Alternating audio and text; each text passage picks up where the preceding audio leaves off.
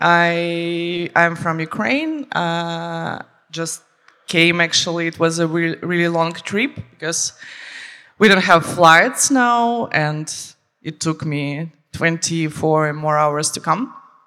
But I really appreciate. Uh, European Lab, Laurent, uh, and uh, the, the team's work. Uh, it's the second year in a row they invited me for uh, for the conference. Last year I was with a Ukrainian musician Kalo, and we talked about Ukrainian music scene during the war.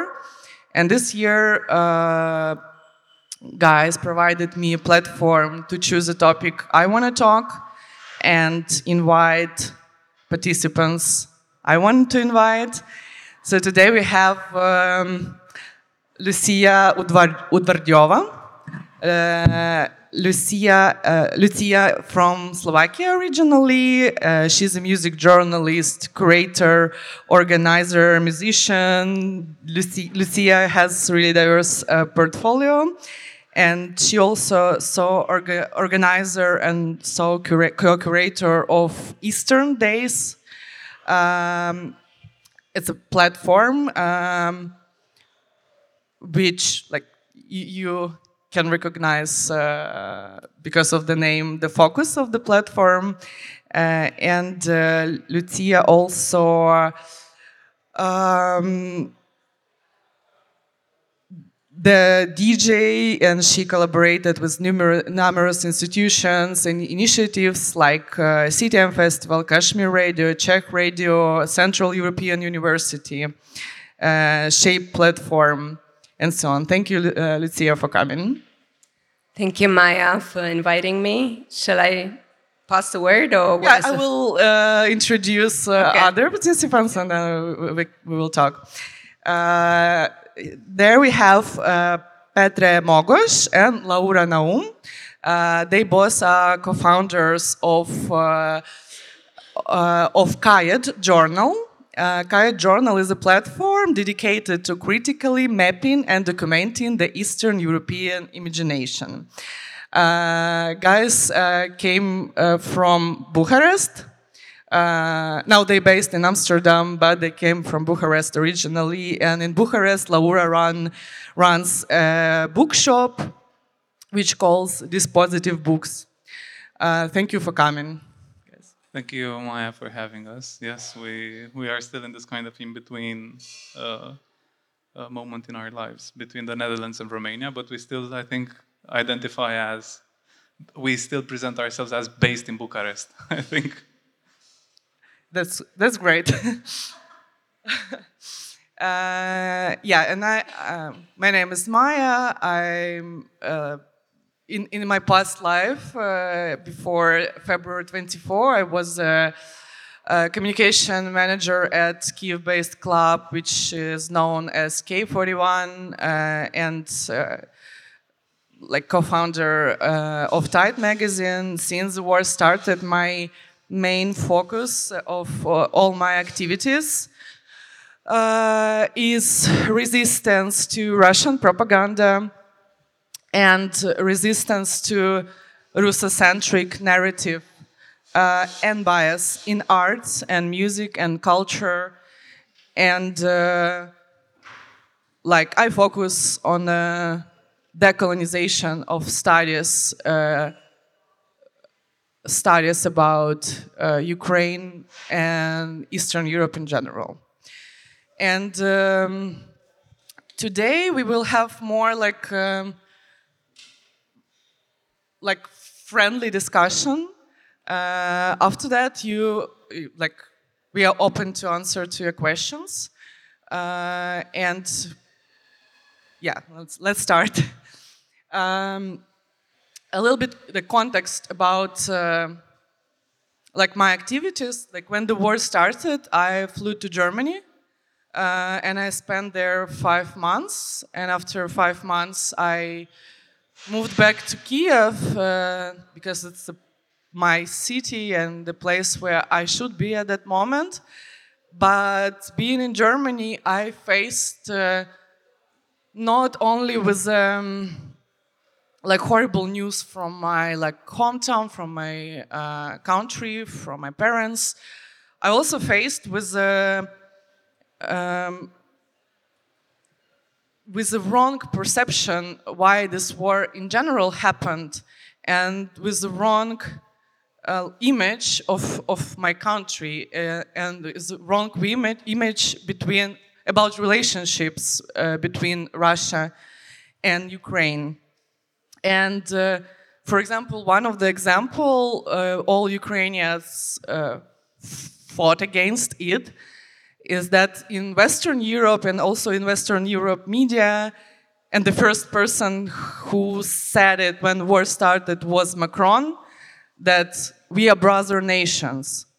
And this phrase, brother nations, that Ukrainians and uh, Russians are brother nations, is actually like Russia-centric narrative and Russia, Russian propaganda to call us uh, brother nations. And uh, like after almost two years of war, I hear it less, uh, this phrase, but still it, it exists. Especially it exists in from the Russian side that they call us brothers when we ask to not call us brothers.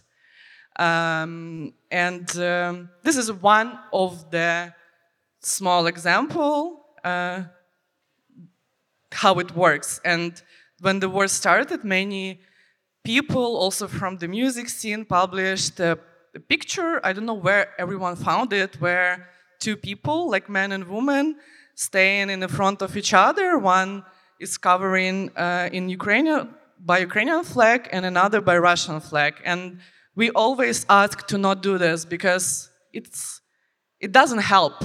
It it's continue promoting this Russocentric narrative. And um, the thing is that after like al almost two years of my activities, I realized more and more uh, that in Western Europe and in Western European media, uh, and in, in general in a narrative um, about this war, there is no space for understanding that Russia is an imperialistic country and that it, it never was decolonized. And since the First World War, when um, uh, after the First uh, World War first, the Russian Empire avoided dismemberment like uh, Ottoman Empire and Austro-Hungary. Uh, in the times of Soviet Union, uh, Russian Empire continued to expand it and uh, continued to occupy more and more countries. Uh, and after World War II, Russia uh, uh, annexing Moldova, the western part of Ukraine, and other land. The Soviet Union also avoided the colonization era, and um, after breakup of the Soviet Union, Russia set about re-establishing its empire, and this effort included Russian-created separatist movement in neighboring countries, military invasion, illegal annexions, uh, mercenary deployments, cyber attacks, manipulated elections, and massive disinformation campaign. Actually, about massive disinformation campaign, I want to give few words to Lucia, because Lucia from Slovakia. And just two weeks ago, we got sad news for all of us uh, from Slovakia, because there in, a, in, in election, uh, pro-Russian party won. And Lucia, tell us more about this situation. I mean, it was written about that there was a lot of disinformation going on. There were lots and lots of disinformation, hundreds of disinformation channels on social media where that where people were getting fed this information that was distorted or or that was manipulated. There was also this case where there was uh, somebody from Russia trying to bribe that was on that was in the news that was on a recorded that was trying to bribe a Slovakian journalist from a disinformation media to spread this disinformation. So this person got expelled from Slovakia. So there, there, there was this this campaign going on on social media. That there was also there's also disinformation media in the country. So and and it seemed to have worked because the party that won, then they also have uh, have uh, decided that uh, the sort of political orientation is is is maybe not going to be as it was, and and maybe the military help to Ukraine is going to be stopped. So there's lots of consequences to this to this that that uh, is happening and that we will see unravel. But yeah, I mean there was a lot of lot of twisted disinformation going on. And uh, unfortunately, it seems it's very difficult to fight that, actually. Um, for, for me and for us Ukrainians, it's a very dangerous uh, sign because as we see that propaganda works so um, so good, better than we work, and it it was a surprise for me that Slovakia like made this choice and uh, unexpected because Slovakia also has like the past uh, which is connected to Russian Empire and uh, not not the best memories about that. And uh, yeah it's uh, complicated. It will be more complicated for us in Ukraine because now we have two countries, uh, who like Hungary and Slovakia, who will who can block important decisions in UN uh, connected connected to Ukraine. But and in general, it's a like it's it's a sign that half, almost not not half, how many percent uh, vote for for this party. I think they got about 24% in the elections, the Smer party. Well, they won the elections. So. Yeah. so, so many people in, in Slovakia are um, deeply in this propaganda, but it, it works in the same way in Ukraine, even, even during time, times of war. And uh, the, my question that what I would like to discuss, what, what, like, what do you think? Why uh, in the West, Western world, in the Western studies, uh, there was no space for uh, decolonization studies, uh, like decolonizations of Russia studies. What do like why? Yeah.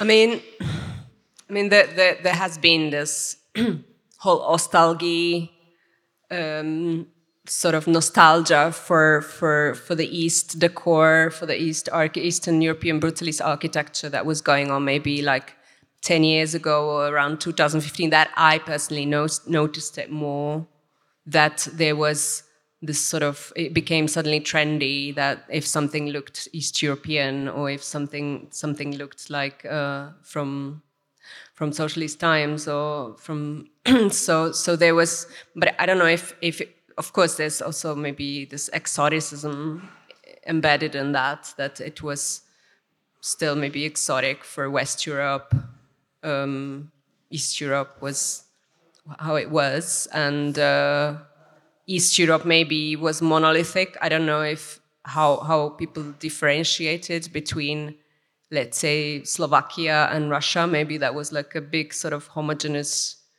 sort of blob of East Europe. So for us, it was very obvious um, that we like geographically and and and I I never uh, personally like we never I didn't really feel much of an influence from Russia until I started seeing a lot of, um, I don't know, I saw like Western media and there was all the fashion stuff was suddenly trendy and Gosha Rubchinskiy and, and Calvert Journal and stuff. So So I personally was always, I never really was, I don't know, it somehow seemed very different to, to like geographically also, but also in terms of culturally. So with Easterndaze, we were also like thinking whether to cover Russia in terms of this coverage, but we, we decided we just stick to sort of what's around us because we didn't really, it's huge, we didn't really know, and we just yeah.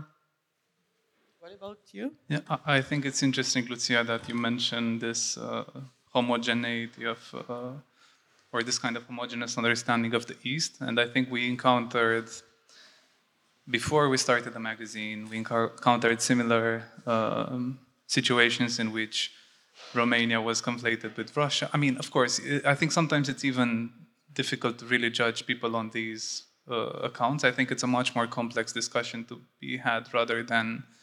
Uh, I think it's not that people are not interested. I think they're just there is this kind of lack of mediation there in terms of knowledge production, and I think this is precisely what we try to do with the with the magazine. So to fill this, I don't want to say that there is a gap because there are so many uh, local initiatives talking about uh, forms of uh, creative expression happening in their countries, but we try to bring them together in this kind of post national regional project that uh, came out, came to be Kajet.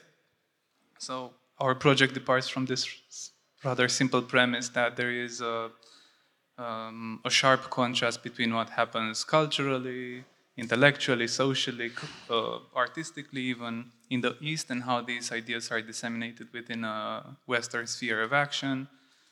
And we like we, we have come to this conclusion that it is as if the traffic between Eastern outsiders and our much more privileged Western counterparts, although we are of course part of the same so-called European family at the same time, um, works exclusively in one direction. Um, uh, as if anything that is originating in the east is deemed to be yes it can be it can fly it can move it can migrate westward but only in the conditions that are decided by the colonizing force so to speak whereas anything that comes uh, eastward from the west to the east is taken as almost as dogma we have to follow these kind of western prerequisites of how to progress, how to mature as a, as a country, as a region.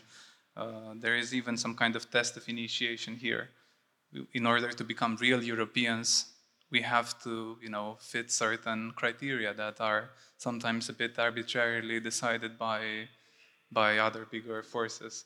Um, at the same time, I think going against the West, I think this is a very complicated discussion at the same time because we we started this magazine precisely with this idea of countering this kind of uh, or providing a balance to the way printed matter is scattered around Europe and around the globe, and to try to even out a bit these uh, these uh, these contrasts.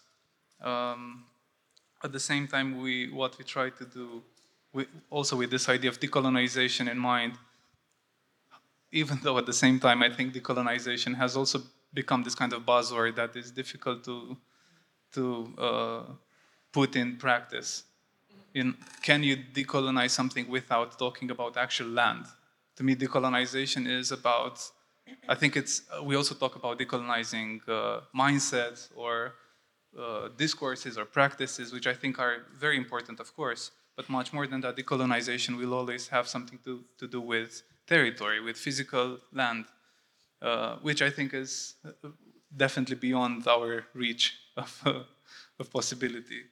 Um, but what we try to do with the magazine and with our other research projects in general is to not succumb to some kind of Western expectations, uh, Western categories or Western taxonomies. Um, and I think because of that, we like to think that the magazine and the other projects that we do are necessary um, because pu the publishing world is inherently selective because, because art history is also tendentious and broken and fragmented. And of course, we won't be able to put it back together, but at the same time, it is about maybe raising some kind of awareness about uh, reminding ourselves, but also the world that uh, history in general, but also art history in particular, remain by and large Western art history. Uh, so I think this idea of decolonization is uh, coming from or should be applied in multiple directions geographically. Um, and I think we do that, all, all of us here, to, to some extent, right? Yeah, that's actually that's why I decided to invite you guys because we have totally different backgrounds uh, and connections to this topic. So if I, I, would, for example, invite someone from Sakartvelo, Georgia, uh, I think we have like really similar uh, situation, very similar situation and story behind and for me it would be like would be interesting to start this discussion of decolonization with those who firstly like um, like as Lucia said that you are not that much connected to like this narrative Russian narrative as you said. Uh, I mean I come from Czechoslovakia. There were Russian tanks in 68 so I think there was not you know yeah so but much you, people were not so much you went you went through through the, the personal like in, inside the czechoslovakia through this decolonization i mean i was born later so so um, i mean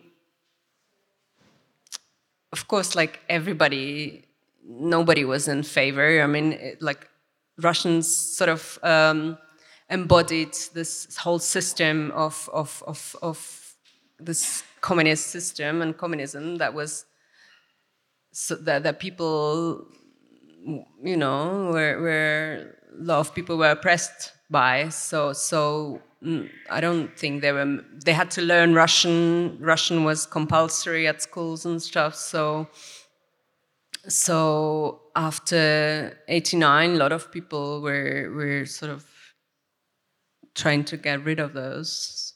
The way English was at schools and stuff. So so it was connected to this sort of like system and and and oppression in a way. You know this. And, and if everybody had in mind the 68 and and and um, the tanks in Prague and, and Czechoslovakia and Slovakia, yeah. So, like yesterday, I went uh, like I went through Poland and I stayed in Warsaw and I met uh, one guy from Belarus and he told me that just after invasion started, he started to learn Belarusian language. Before that, he, he knew uh, French, but he didn't know uh, Belarusian because as well as in Ukraine before uh, to speak uh, in Belarusian language was that it, you are like uh, from village guy. And to know and to speak russian is like a prestige thing. And it was in ukraine but long time ago. But the language uh, uh, i always say that language is a, is a weapon right now and for russia it was a purpose to invade ukraine in 2014 and um, i mean like cultural, culturally and uh, if we talk about like these things like languages you are like much more uh, far from, from from it like from you, ukraine i mean uh, um, from the like countries like ukraine like belarus and who like really affected by this by the language uh, yeah. and the cultural things yeah. i also uh, like about when we talk about decolonization, and uh, it's really, really wide topic, as you said, Patrick. Uh, but I think that um, today we can make uh, and provide really like visible examples for us, for peop for people from cultural sphere, and to to show and to discuss how it, it is work works how it works. And you also already mentioned the concept of New East. And I want to pay attention more on this term and on this topic uh, that New East. Uh, we don't know where it was uh, like. Uh, where, where is it from originally? But it was promoted, like heavily promoted by Calvert Journal. Uh, it's online magazine which is already closed uh, since February 2022, uh, but it existed. It it it operated for many years and promoted the concept of New East, which uh, was really popular in the in in the Western world. Uh, because I think it's really exoticized Eastern Europe with different like um, things like style, like architecture, like Gosha Rubchinskiy and brutalism architecture, and under this New East term, uh, West kind of combine again uh, our countries uh, under one roof of this post-Soviet aesthetic and the New East term. And uh, Calvert Journal was funded by Russian bank, uh, VTB. It's official information, and uh, this bank is under sanction uh, also since 2022, and most likely Calvert Journal stopped operation because of the sanctions and because of not relevance, like not not to be not relevant anymore in in in um, new discourse. Uh, my question is that you met, like we talked about it, and you recognized uh, the problematic of this term uh, much more early, for example, than I recognized it. And um,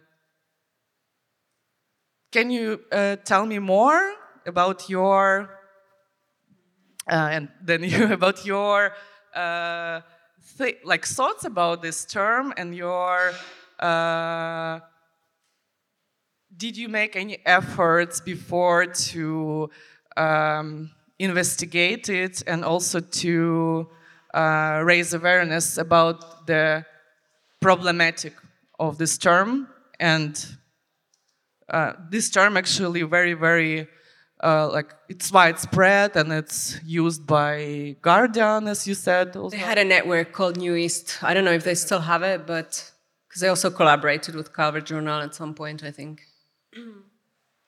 yeah, I mean, I mean, I, I noticed it. I don't know around 2014, 15 that I mean, there's this sort of aesthetic of poor but sexy thing that, yeah, that. Calvert Journal was also pushing this sort of lifestyle of, of, of it always looked a bit exotic, a bit, you know, there was uh, food, uh, architecture, fashion, music. So it was kind of packaging it into that sort of um, attractive, um, also for the Western audiences. I, felt Calvert Journal is actually for Western audience, not really for more than probably for Eastern European audience because I, I don't know actually what New East means. Does it mean that, that it's kind of like, um, what does it denote? That it's kind of fashionable again, or, or it's kind of, we, we are supposed to be East, more like reinforce our identity of being East European, or, or, or that it, East Europe is cool, or I don't know, or it's this whole nostalgia, the nostalgia for the, for the, for this previous era. So I wasn't. I was just checking it, and and I, who is it run by and stuff. And we actually were on a panel, no, in a few years, five years ago, with Petrica and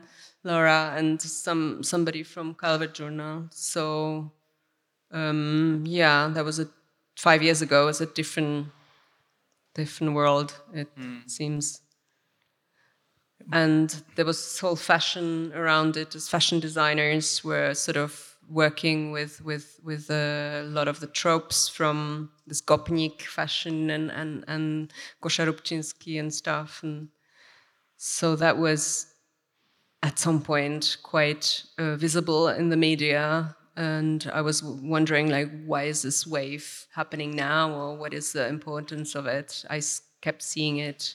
Calvert Journal was very popular at some point. They were quite influential. So so I was interested because before, when you read about East Europe, it was about mostly about um, how backwards it is or what political problems it has, but it wasn't really. That's that's why we also started to research the music scene or in around 2010 because we didn't really see it anywhere in the media. So so I was I was noticing it that what's happening suddenly it's not only the bad politics of East Europe that's interesting, but it's also the but then still it was going into these tropes of like brutalist architecture and a lot of the stuff that's a bit cliche, you know, about East Europe, you know, like so so it was interesting for me to observe I, it. I would say that I don't necessarily mind all of these elements that were part of the New East in terms of uh, topics, themes, content, because I think some of them were real layers of social life, be in in what we sometimes problematically call Eastern Europe. So again, I think if anything, and I think this is not necessarily controversial, I think they really they were good at coming up with a with an efficient marketing tool. To the way I saw it, and I still see it that way. I think it's packaging something and sell it to wider audiences.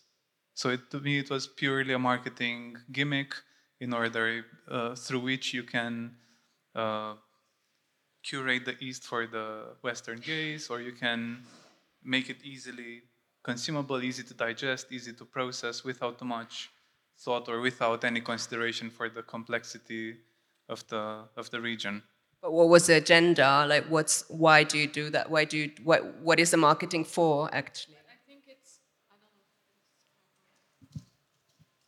know. Oh yes, hi. Sorry. Uh, I think this was also related to business, the business side of things, because it was like uh, creating this artistic aura and like a very bringing it to the fore. But it was also related to making corporations and businesses come in this and basically covering our countries. I think it's also related to that. But maybe this is can also be seen as a, what we discussed before as a form of soft power, right? Trying to maybe can we see it as a modern mode of colonization or modern way of disseminating certain narratives uh, within Eastern Europe, but also especially outside of it, uh, by people with a lot of money and a lot of power, basically. Mm-hmm. Um, and I think they did, unfortunately, a very good job at that. They were good. Yeah, they were good, they and were good. Uh, but they were funded, but by one of the main bank of Russia. And if to connect these two points, that here is a bank, like one of the main, really, re- like big one. Here is the fund uh, Journal Fund in UK and seems like it's not connected to Russia because this information about the, the funding it's uh, it was not uh, visible from the very beginning of the Calvert Journal. No. It's, it, it was visible, it started to be visible after investigations.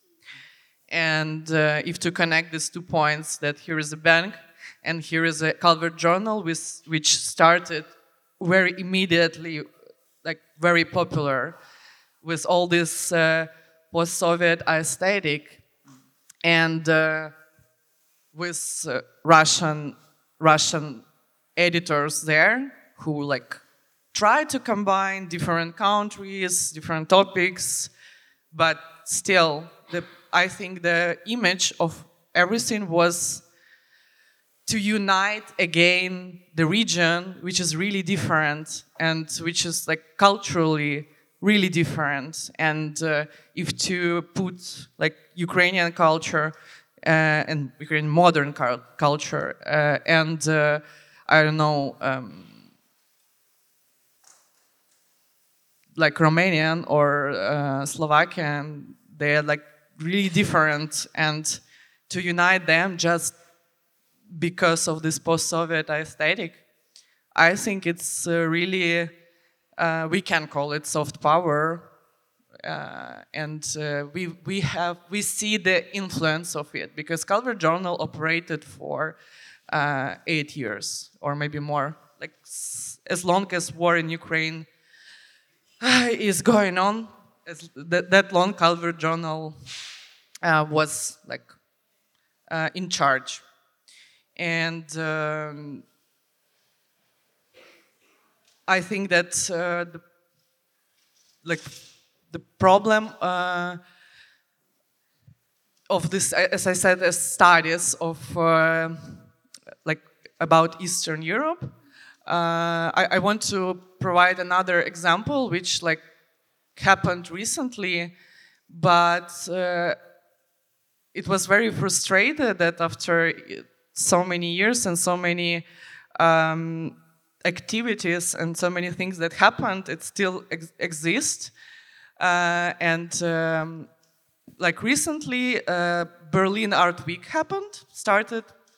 And uh, during this Berlin Art Week, there was an one exhibition in um, Schinkel Pavilion Museum, which is really like um, forward thinking and they invited to curate uh, exhibition about war uh, and including war in Ukraine. The exhibition calls uh, the assault of the present on the rest of time.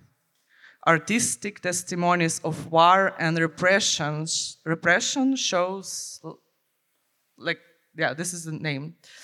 And uh, the curator of this exhibition is um, Russian curator from Garage, uh, Inozemtseva Katerina. And uh, Inozemtseva Katerina, uh, the, the, first thing for me is like really, really weird that the person who is originally from the country who launched one of like the biggest war of the Second World War in the European continent. Uh, she is like curating the exhibition about the war, uh, and including war in Ukraine. The second thing that uh, Inozemtseva, she uh, took uh, the text of uh, Ukrainian writer Amelina, who recently died in Kramatorsk after because of Russian missile who hit, which hit the place where she was. Uh, and they, like, Inozemtseva took the text without permission of the right owners, so the family of, of the writer. So the Russian curator creates an exhibition about the war. Also, this Russian curator she was the curator of Garage Museum, which is funded by Abramovich, as far as I know. Uh, and uh, it's Russian oligarch who recently uh, was, how to say, like the U European Union canceled the sanction against Abramovich. Uh, and um, she curated this exhibition. Uh, she curated exhibition back then, before uh, February 2022, uh, about Crimea, and she invited Crimean artists. And uh, this is a very problematic topic because, like, Ukrainian side is to not cooperate with occupied Crimea because you like it's a legitimization of the occupation. And uh, other thing that all pro-Ukrainian uh, artists and uh, like cultural uh, players, they were forced to move from Crimea because it was dangerous to stay there. And one of the, for example, director Sentsov, he was in he was prison. he was in prison because of his, his position.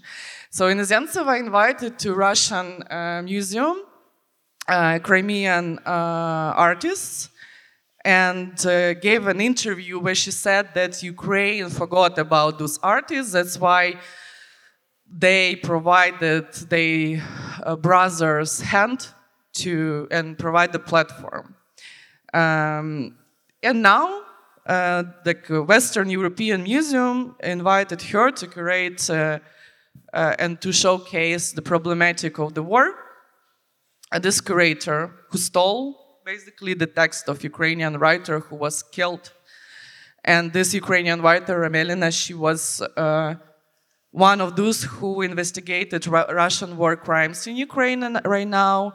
And recently, before her death, she went to Izium. Izium was a, it's the Kharkiv region, and Izium was occupied by Russia, but the region was deoccupied. And uh, we, we found there a mass grave. And in this mass grave, uh, we, the Ukrainian side found a Ukrainian writer, Vakulenko. He is a writer of uh, books for children. He was in this mass grave, and he was there because of his position. He was pro-Ukrainian writer.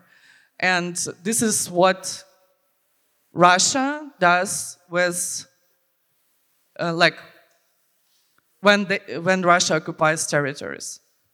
And uh, the problematic of uh, invitation of this curator is clear that it's again you provide a space for Russia-centric narrative to talk about very fragile and sensitive topic right now because we are under constant shelling in Ukraine and, and, and you as a Western European or Western European provide space for, for narrative which should be, as we uh, talked before, decolonized.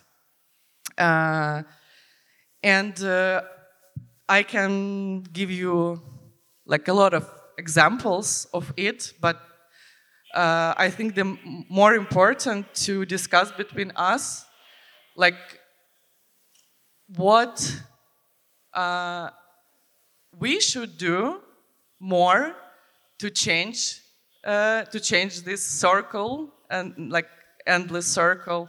And what you do you think uh, like for example western european promoter or western european uh, venue museum should do to to listen to us and to change this narrative I mean, I think what I also learned or trying to learn that you always have to look at the sources, who's funding stuff, who's representing what, if you invite them, what idea, like the source, you know?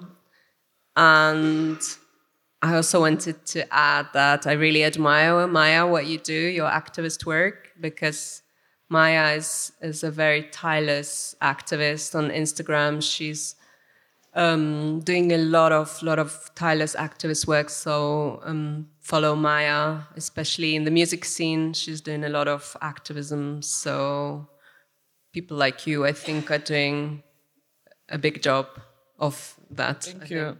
Thank you. But I think that I feel that I'm heard by you, but I'm not heard by, um, like, for example, the Schinkel Pavilion. I, I, I texted to them, I sent them an email, and I got an answer. And in this answer, they found nothing like, um, nothing controversial. They said that they uh, changed this brochure uh, and they uh, did not include in the end the text of uh, uh, Amelina, but because it's a violation of the rights.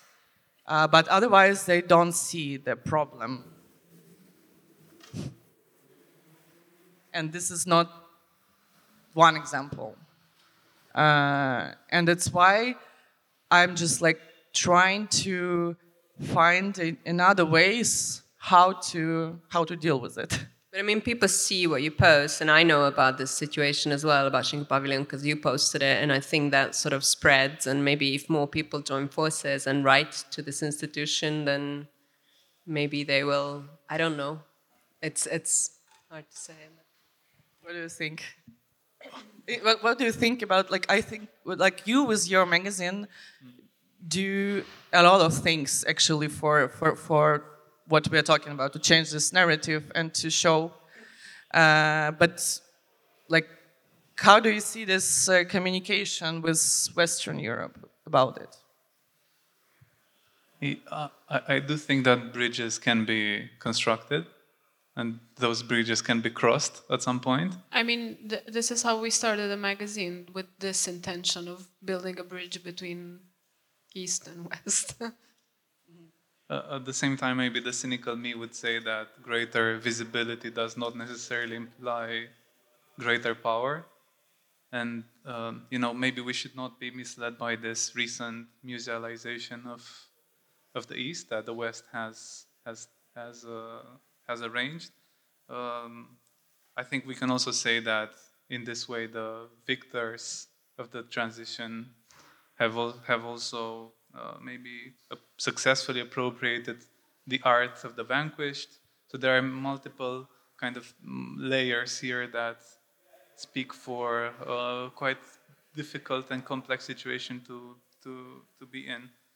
Um, I'm also thinking that, you know, in this kind of either we're talking about further west or further east, it, it, it will always mean that this so-called Eastern European art will be estranged from its context. It will be uh, uh, classified according to ideals or ideas that you know are, that, that do not necessarily come from from this area.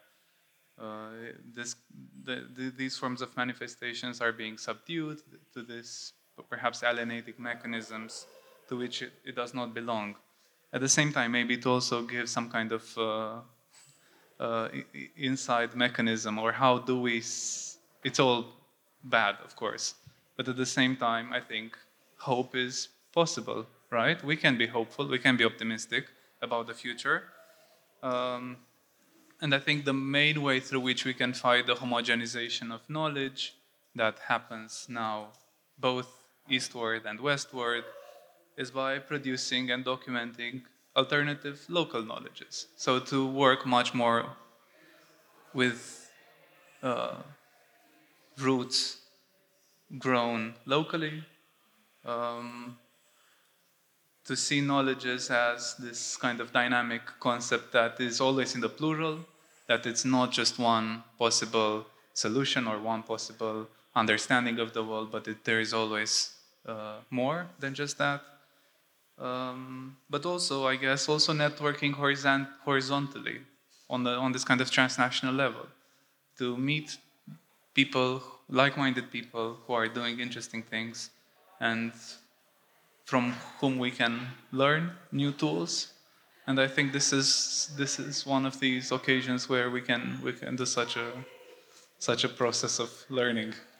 And I think also like like that the narrative, let's say about East Europe, is not written by West Europeans. That the articles about East European music scenes are written by people, let's say, who are from there as well. You know, and I think this is changing gradually, at least in the music media. I see uh, writers writing in English, let's say, about regional, you know, what's happening around, and it's kind of not from this Western gaze perspective, but it's also coming from, let's say, from the other way, you know, from and, and I think if there's more more writers not only writing about their own region, but also.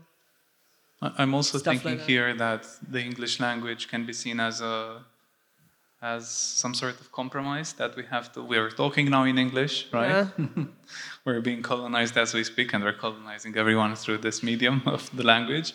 Um, but at the same time, if you use it carefully and meaningfully, I think you can. Uh, I mean, we use it as a tool to spread knowledge, right? I mean, that's the main the main purpose of us using English.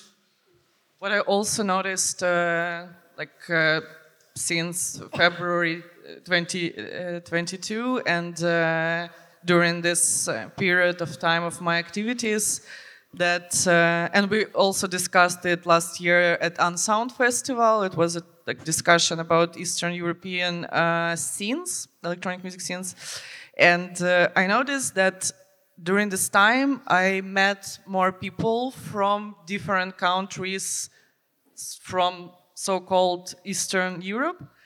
And uh, I think before, in general, we in in Ukraine, we were more like Western oriented. So we invited a lot of Western European DJs, Western European curators, like, uh, and they were always like more like um, they Ukrainians paid more to Western Europeans than to other like um, others. And uh, during this period of time, I met many people from Poland, from uh, Czech, from Slovakia, and other countries, also from uh, countries uh, who are like which are now under like Russian occupation, so to say, because, for example, Armenia, uh, formally not occupied by Russia, but uh, it is occupied by Russia. And uh, I met many people, and uh, I think it also the, one of the core, uh, probably for to change this narrative, is also for us to unite, uh, to unite and to create different projects, uh, not only like uh, public discussion, right? It can be some cultural projects, also exhibitions and like I think united we uh, we can be more uh, visible, heard, and um, powerful. Yes, definitely. I also wanted to say that while we were doing different editorial projects and working with people that um, are based in Romania or based in other Western countries, we've noticed that there is the, this gap between payment that somehow I understand that the cost of living in Romania and the cost of living in the Netherlands, I say that's a different story, but uh, there's a huge gap between uh, how much a writer earns in Romania and how much a writer earns in the UK or in the Netherlands or Belgium. Or so we've always tried to pay everybody equally, and I think that's really important that we don't go in this. Uh, um, how do you call like a hole where you it would be more comfortable to pay other people less money, right? But I think it's a form of respect that we want to show to our writers and to the people that we work with, and uh, I think that people should ask for more when because they are entitled to have more. I think the problem is that the prices in Eastern Europe are not really less than in Western Europe these days. If you go to a shop in Budapest, it's more expensive yeah. than in Berlin. Yeah, yeah, yeah. Be honest, the groceries. Yeah, supermarkets are also yeah. Salaries are like four four times less. Yes. And Kiev now to, to live in Kiev, uh, it's like not the same as in Berlin, but really really close. As like for example, prices for food uh, are. Uh, bigger in Kiev than in Berlin. Yeah, and Budapest too. Yeah. Um, maybe someone has a question to us, Mariana. of course. Like, go ahead.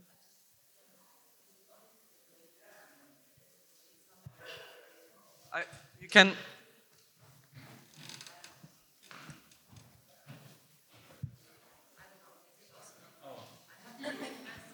Yeah. Now it's on. Uh, I just have a comment, of course, um, to what you were just saying, and uh, I think we have a lot of uh, Western Europeans here. Um, you know, with the um, conferences like this and the talks like this, I'm also a big fan of um, speaking uh, about the local situations and um, if I'm a writer from Ukraine or from Eastern Europe, I'm, I should be the one writing about what's happening in them. But there is also one thing, and I noticed this with Unsound last year that Maya also was referring to, that there were a lot of Eastern Europeans. There was like a network. Everybody was, yeah, let's create something together. We need to speak up for ourselves. And this year there was nothing like this there, you know, because it's already gone. And this year there was, the topic was artificial intelligence. And there were no speakers from Eastern Europe, you know. And then also like when you have conferences like this, when you're curating something, you would invite people from the suffering places to speak about suffering, how they suffer, you know, and then you would invite Americans or someone from a German university to speak about artificial intelligence and the robotics. And there are a lot of robotics in Ukraine as well, because Ukraine is a very advanced, like technically advanced country. And I think you should be not you, like I'm not pointing fingers, but uh, people who organize things like this should not divide this. Like we will talk about technology and advancement and how the artificial intelligence is um, influencing the streaming. We'll invite the Americans, and then we need to speak about the pain. Maybe we'll invite someone from Romania and from Azerbaijan. Like it shouldn't be like this. So I think in the curation, there should be more research as well. And, you know, like the next year, maybe you could speak about something else that you are actually researching in your area that brings the advancement to the cultural scene. And I think this, like, the curators in the sense have to do really like a bigger job than that. And I noticed this like very strongly now with Unsound that I love. And um, they have a great program, but who gets to speak is always really divided as well. This is one comment, and the second one, I think, from uh, like the how uh, because I live in Berlin as well, and I deal with a lot of uh, German mindset, and um, in Western Europe, it's really um, the level of entitle entitlement when people um, know what's right and what's wrong is very different from how the Eastern Europeans think about themselves. And I think it's like when um, you're a Western curator or like a cultural producer and you think you know what's right and what's the right narrative and who to invite. Um, it's good to ask people if they want to be invited to a panel, if they want to sit with people who, like, for instance, like for Maya now, for me from Russia and why I have my um, right not to trust those people. So like always check with the people where they, if it's okay for them to be a part of what you think is a, is okay for them. So these are for me two comments from for for the, for the Western European curators because I deal with this a lot, and just yeah follow up to what you were saying before. Thank you. Thank you. Thank you. It was uh, important. Uh, maybe someone else. Uh,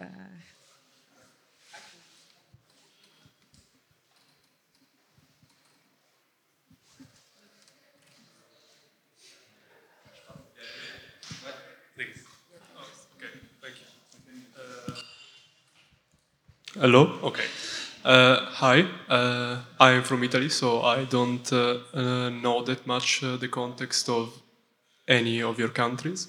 Uh, but I've seen that like you all uh, in your activities uh, make a big reference to this like Eastern European identity, and at the same time uh, you are uh, very critical of these I don't know orientalizing um, perspectives that like um, yeah kind of create this Eastern European bundle in a country like Romania or like Ukraine, which are very different language-wise, everything.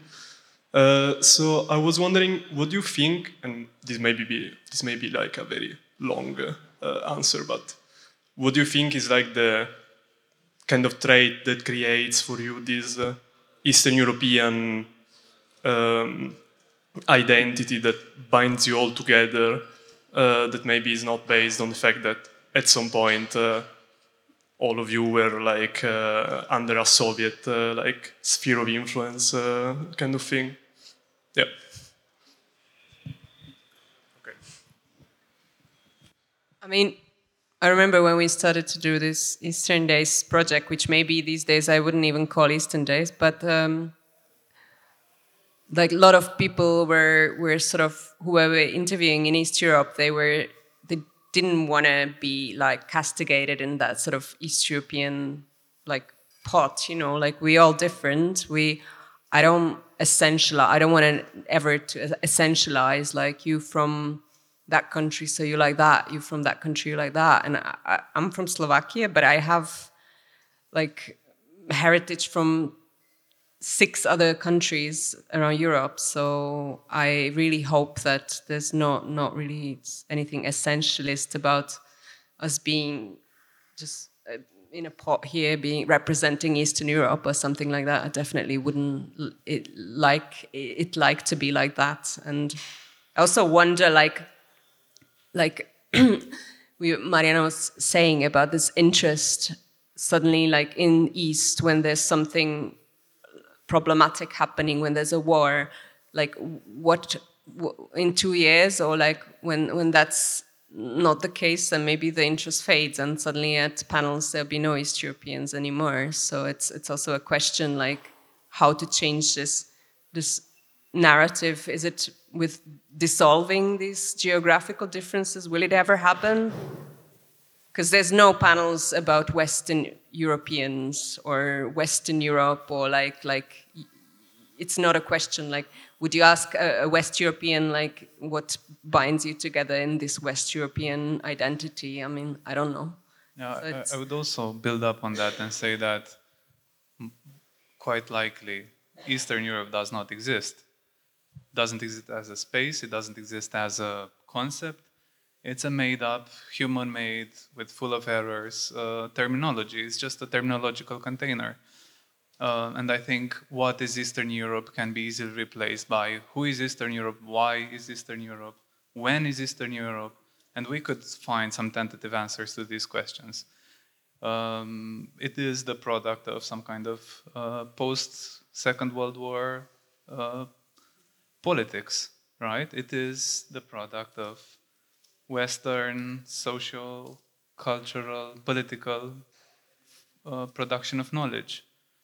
Um, at the same time, I would say that uh, the East is needs to be reevaluated. The, the, way we use it, for instance, in our work, is more of a hook to at least to position to position ourselves on on a, maybe literally on a map. But at the same time, we are aware of the limitations of this positioning.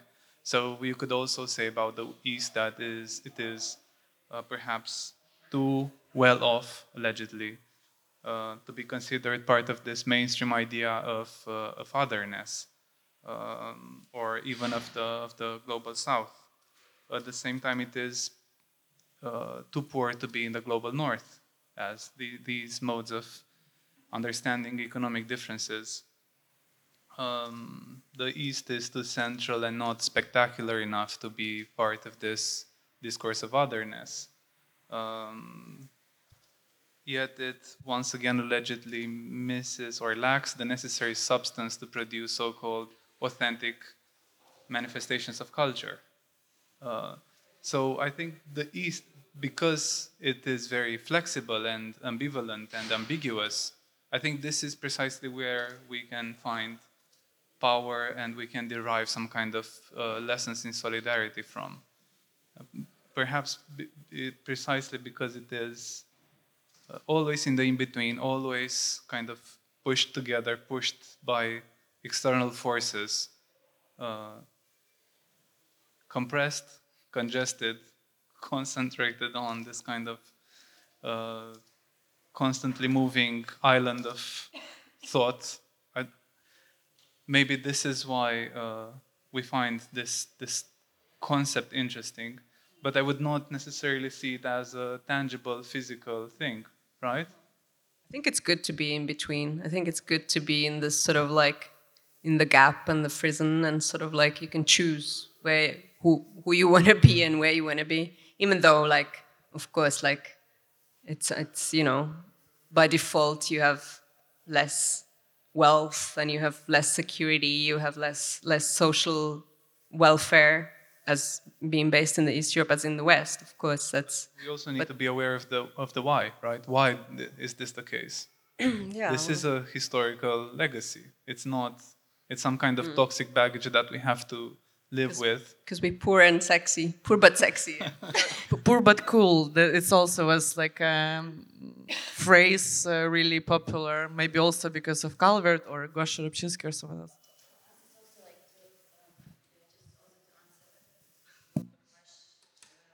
Like for us in Ukraine, Poland, and Romania and Slovakia, they were the West.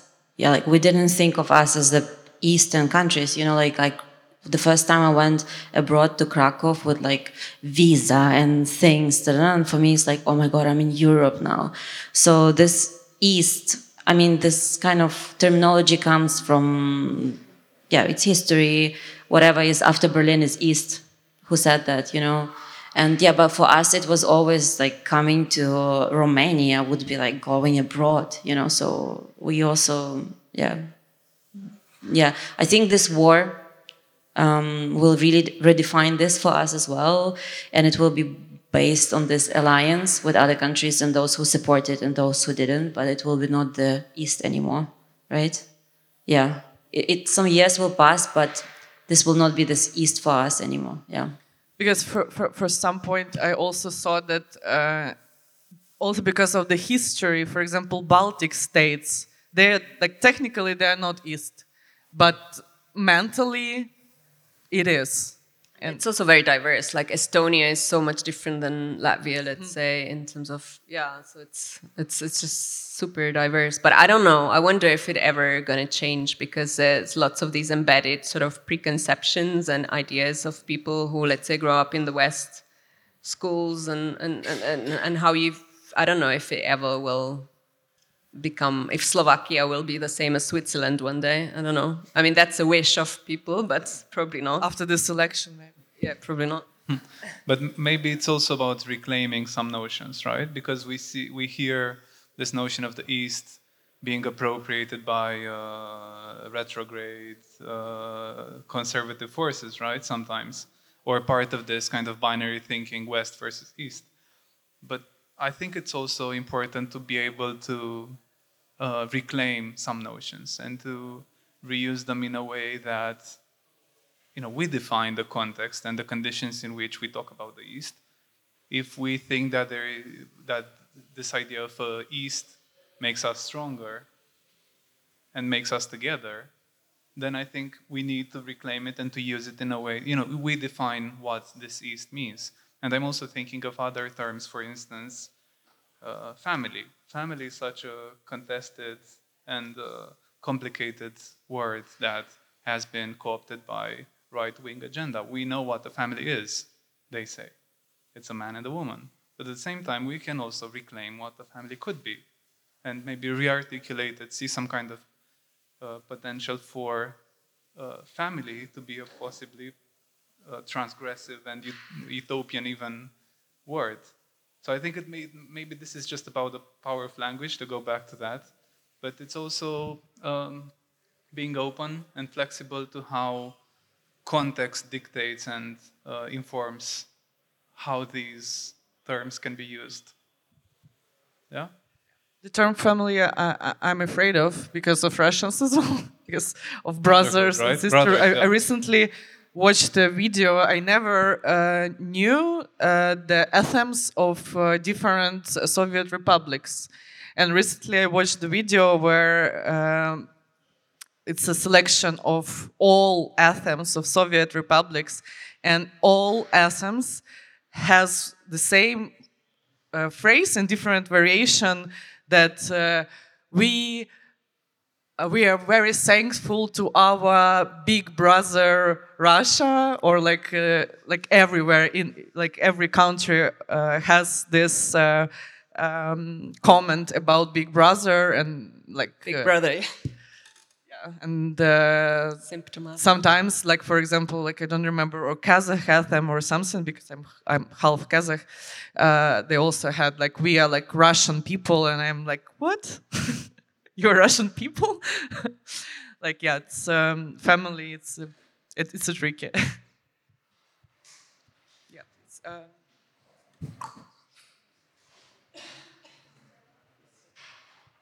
Hi, hello. Uh, thank you for uh, this event and also for hosting this space for questions. Uh, I just wanted to ask regarding the relations between uh, other nations. Can you name along your your talk, you talk about uh, tools and mechanisms to challenge this Russian-centric narrative and biases.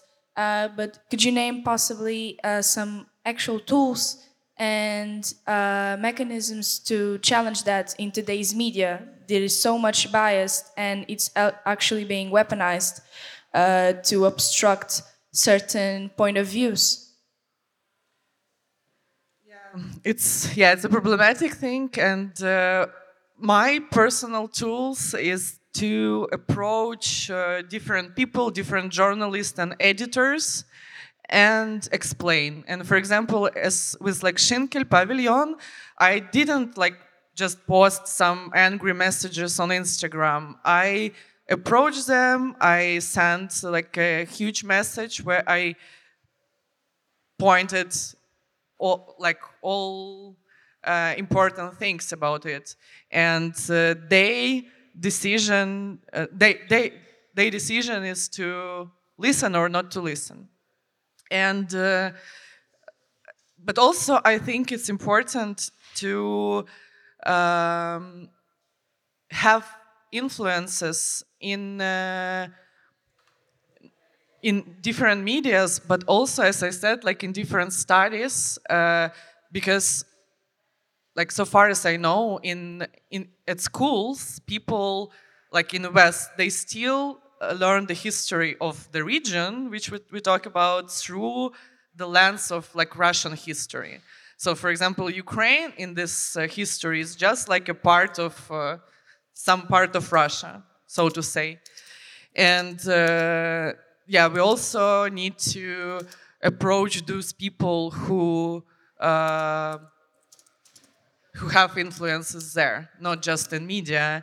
And uh, as one of the good example, and I really respect this people, this person is Timothy Snyder, uh, who is like a professor, uh, and he um, he's, he, he studies uh, based on the topic like now in, in Ukraine, but in general of the region, and he has YouTube uh, like series of lectures, and I really recommend everyone to watch and to know more about. But yeah, my for, for now my tool is to approach, to write emails, to knock on the each door I can knock.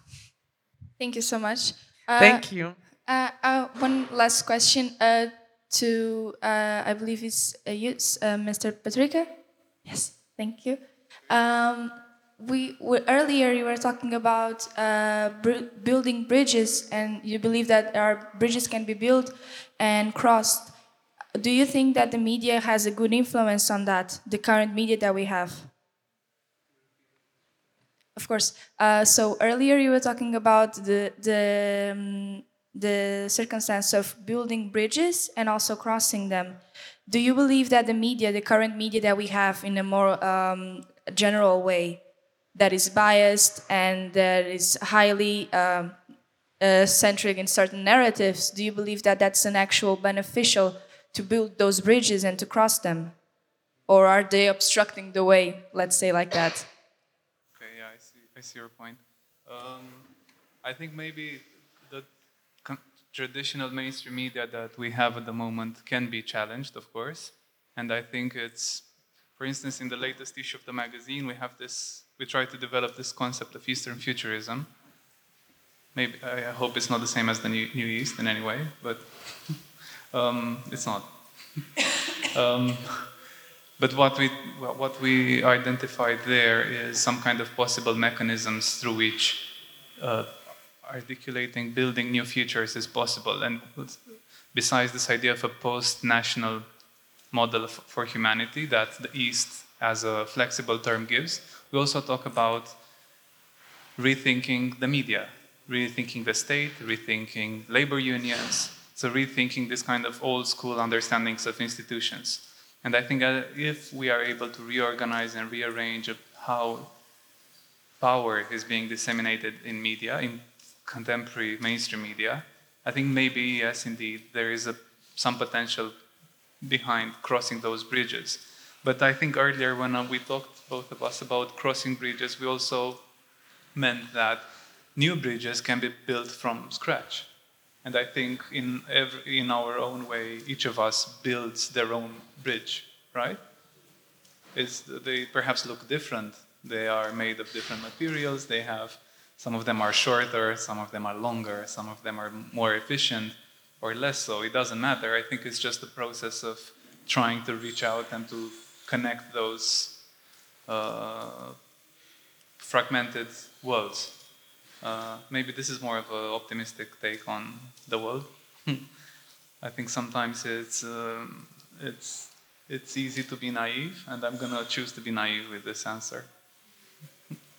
I just want to add that uh, in it's very important for our voices to be presented in those media uh, like which are exist. Because if we will ignore them and not to try cross bridges then we will not be heard. And if like i can like don't like one like media but i think it's important for example to to to still uh, create this breach because otherwise uh, my voice just will be ignored. Thank you. I think it was the last one, question. One last. Yes, uh, I have one question. Um, I mean, it's a little bit of a double thing, but it's more or less all the same. Is I would like to know what is your opinion about what the uh, European Union plays, role plays in this Western Eastern narrative, be it as a political project or as a reality for every in everybody's daily life, let's say, at least for us? And then secondly, what role can it have for in order to fight this uh, Russian-centric narrative? Is there anything that should be done? Is anything that it can be done? Or is it even a counterproductive, let's say, project in both uh, questions? I mean, what do you think? If I, uh, if I'm not, like, if I get you right, like, uh, did you ask to uh, give you examples of uh, of this narrative? What is let's let's say that uh, the the um, the European project is not neutral as such. So I mean, like everything that we do is a political project, and uh, you know, with its positive pros and cons and everything. And there is uh, people that praise it, people that criticize it right or wrong, whatever. It's, it's, it's something that we can have an opinion on, that's what I mean. So, uh, what do you think it is, the role that in these, let's say, narratives, be it, you know, kind of uh, Western, um, Eastern divide, building bridges, destroy them, I, I, don't know. What do you think that is the role of this uh, European Union as a political project or as a political space has in these Eastern-Western relationships, if any? And then B is what the European Union does or doesn't do in order to uh, fight this Russian centric narrative. I'm not looking for um, examples, I'm just uh, looking for your opinions or ideas about that. Yeah, I think the, the role of European Union is definitely the big one uh, because it's uh, like it's a platform, so to say, for different countries and different voices. Even though uh, Ukrainian voice uh, there are still not presented, uh, like officially, and uh, and Ukrainian voice not was not being heard for a long period of time in European Union, and uh, just like a really brutal uh, war changed the the situation and yeah i think it's a really difficult question for me personally uh, but uh, as a political platform uh, i personally think it's it can make more make more to change this uh, narrative uh, and to change the like the presence of this narrative in in in uh, Western European countries and Eastern European countries. This is it. If I uh, got you right, you could. Okay, thank you so much, and uh, thank you for your questions. Thanks for coming and. Um, for everything. Enjoy. Thank you.